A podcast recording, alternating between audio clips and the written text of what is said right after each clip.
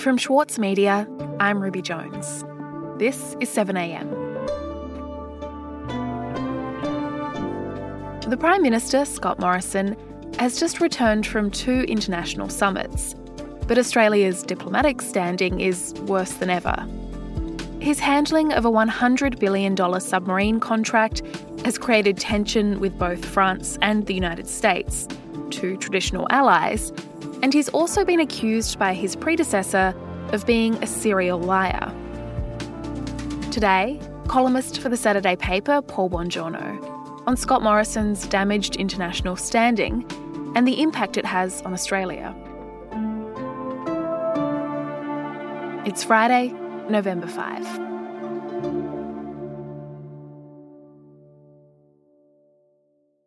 Paul, the diplomatic crisis between Australia and France seems to have dramatically escalated this week. So, how serious has the situation become?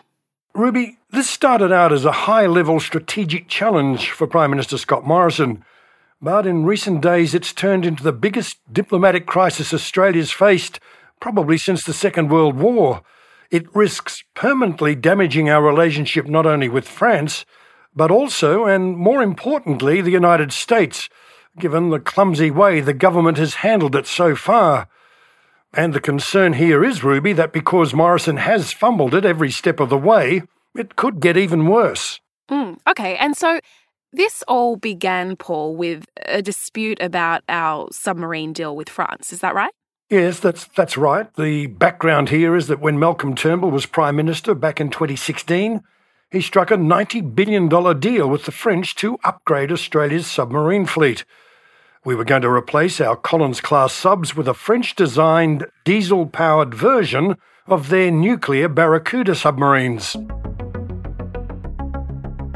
Uh, but then, fast forward to this year, in early September, Scott Morrison announced he was scrapping the deal with the French. The first major initiative of AUKUS will be to deliver a nuclear powered submarine fleet for Australia. In favour of building a fleet of American or British nuclear submarines as part of a new military pact known as AUKUS. Thank you, Boris. And, I want to thank uh, that fellow down under. Thank you very much, pal. Appreciate it, Mr. Prime Minister. Well, that sparked a furious response from the French government. C'est vraiment en bon français euh, un coup dans le dos. Its foreign minister accused Australia of stabbing France in the back. Nous avions euh, établi avec euh, l'Australie une relation de confiance. Cette confiance est trahie. Mm. So that was back in September. Since then, things have been quiet on the submarine deal front. But then this week, we had world leaders gathering in Rome for the G20, and that's where things seem to have kicked off again. So, what happened? Well, a lot. As well as sparking a diplomatic rift with Australia, the submarine deal has also impacted the United States' relationship with France. For the first time in 250 years, Paris withdrew its ambassador from Washington in a stinging protest. And in Rome, in front of the TV cameras, President Biden went out of his way to eat humble pie and patch things up with the French. I think uh, what happened uh, was, to use an English phrase, what we did was clumsy. It was not done with a lot of grace. At a joint news conference with Macron, Biden admitted the way the announcement was handled was clumsy and graceless. I was under the impression that um, France had been informed long before that the deal was not going through. I honest to God did not know you had not been. He said that he was under the impression that France had been informed long before that the deal would not come through. It did look like he was shifting all of the blame here to Australia. Mm. Okay, so Joe Biden was attempting to somewhat humbly apologise, but it seems like in doing so, he's thrown Australia under the bus. So, how did our government react? Well, curiously, Ruby, if I can put it that way, just one day after Biden seemed to suggest it was all Australia's fault, a story appeared in the Australian newspaper implying it was Biden who was lying. The story was about a confidential 15 page document negotiated in secret between the US, the United Kingdom, and Australia that made it clear they all agreed Australia would tell France on the day the deal was to be announced that the $90 billion contract was going to be scrapped.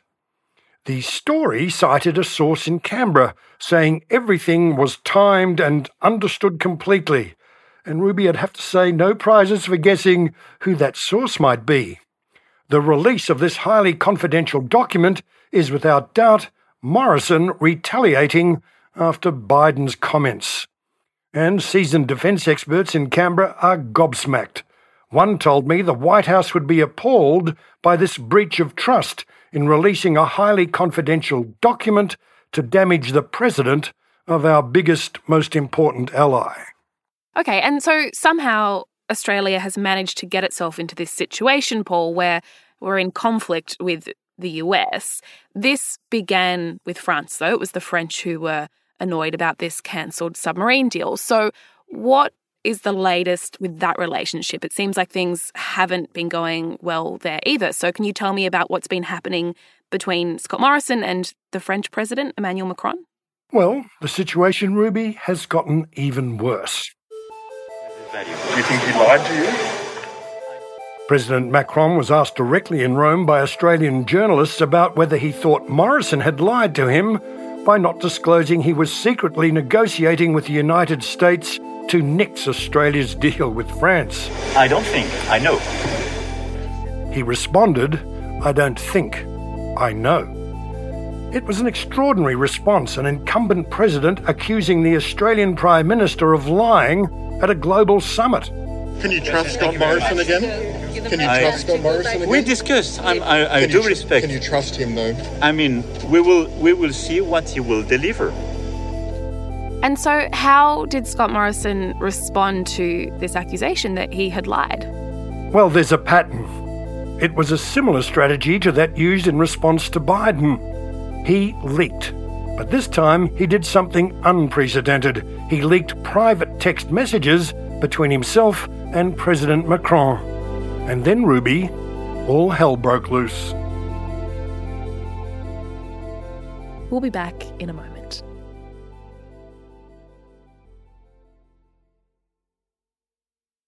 For Sloane Crosley, writing about the loss of a friend may not have provided catharsis, but it did allow for the possibility of a better ending. Like you have this amazing meal that's this friendship, and then you have a really, really, really, really bad dessert with shards of glass in it. And then like the book is like, you know, those little chunks of chocolate that come with the bill. I'm Michael Williams. Join me for this week's episode of Read This as I talk to Sloane Crosley about her latest, Grief is for People. Listen wherever you get your podcasts. As a 7am listener, you value the story behind the headlines. That's why you should read Post, a free daily newsletter bringing you the top five news stories of the day, summarising each of their key points. Sign up today at thesaturdaypaper.com.au slash newsletters. Paul, it seems highly unusual that a private text message between the Prime Minister Scott Morrison and his French counterpart would be leaked to the public. What exactly did the text message say? So Morrison had been trying to set up a phone call with Macron a couple of days before the scrapping of the submarine deal was to be announced. He wasn't able to get on the phone, but Macron replied via text saying, Should I expect good or bad news for our joint submarine ambitions? Right, okay. And so, what is Scott Morrison's office hoping to prove by leaking that message, Paul? So the text is supposed to prove that Macron knew what was coming, that the submarine deal with the French was a no go. But Ruby, the text really did no such thing. Rather, it showed that Macron didn't know what was happening to our quote, joint submarine ambitions, hence the question, good news or bad news. The reaction from the French to the leak was furious. Midweek at the National Press Club, the recently returned French ambassador Jean Pierre Thébault was scathing in his reaction to Morrison's leaking of a personal text message. The second thing concerning the leaks. This is an unprecedented new law in terms of how to proceed and also in terms of truth and trust. Thébault said it was an unprecedented new low. You don't behave like this on personal exchanges of leaders who are allies. But maybe it's just a confirmation that we were never seen as an ally.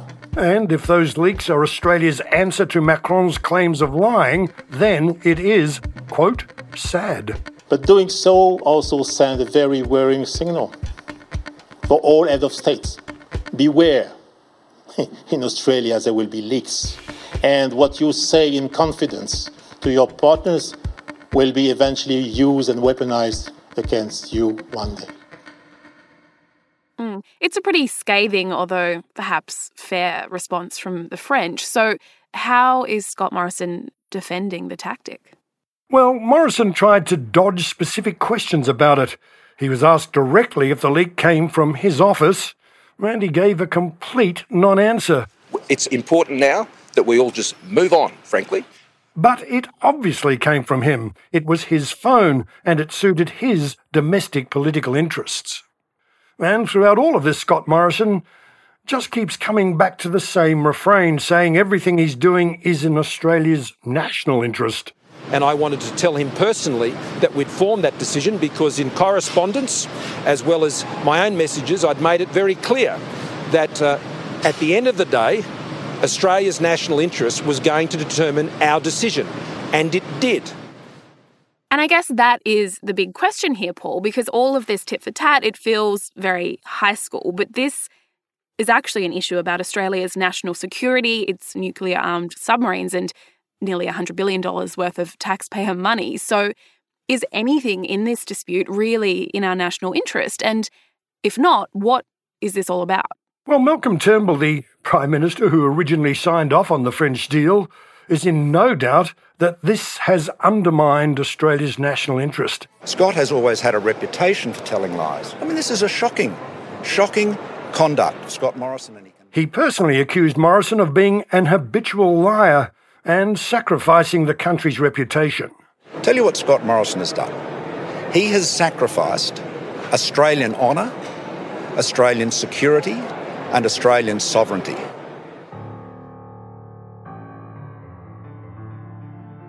Look, I'd have to say, Ruby, that Morrison's approach to this diplomatic crisis in many ways parallels the way he's handled Australia's response to the climate crisis. It looks inept and it sounds dishonest. The bulk of Morrison's boasting in his upbeat address to the summit was a fanciful optimism that either unproven or as yet non existent technology will save the planet by 2050, and really Australia doesn't have to do much more about it. Now, whether this palpable loss of credibility on the world stage, and with hitherto trusted allies, translates into voters losing trust in Scott Morrison's incompetent and do nothing government, well, we'll find that out when he faces the voters in a few months' time. Hmm. Paul, thank you so much for your time. Thank you, Ruby. Bye. With award winning news coverage and reviews, the Saturday paper is essential reading for everybody. For a limited time, subscribe to a year of our quality, independent journalism, and you'll receive the Saturday paper's stainless steel coffee cup, made in collaboration with Fressko, for free. Subscribe from just $2.10 a week. Simply visit thesaturdaypaper.com.au forward slash offer. The Saturday paper. No hot takes. Also in the news today, in a landmark ruling, the Fair Work Commission has declared that all farm workers will now receive minimum wage. The ruling effectively abolishes piece rates, where workers are paid according to the amount that they pick. The Commission found the current system meant that some workers were paid as little as $3 an hour. And Alan Jones has been dumped by Sky News. The former radio shock jock announced on Facebook that Sky Management had not renewed his television contract. Earlier this year, the Sky News YouTube channel was temporarily banned after a number of misleading statements were made by Alan Jones about COVID 19. 7am is a daily show from the monthly and the Saturday paper. It's produced by Elle Marsh, Kara Jensen McKinnon, Anu Hasbold, and Alex Gow. Our senior producer is Ruby Schwartz, and our technical producer is Atticus Bastow. Brian Compo mixes the show. Our editor is Osman Faruqi. Erik Jensen is our editor in chief. Our theme music is by Ned Beckley and Josh Hogan of Envelope Audio. I'm Ruby Jones. See you next week.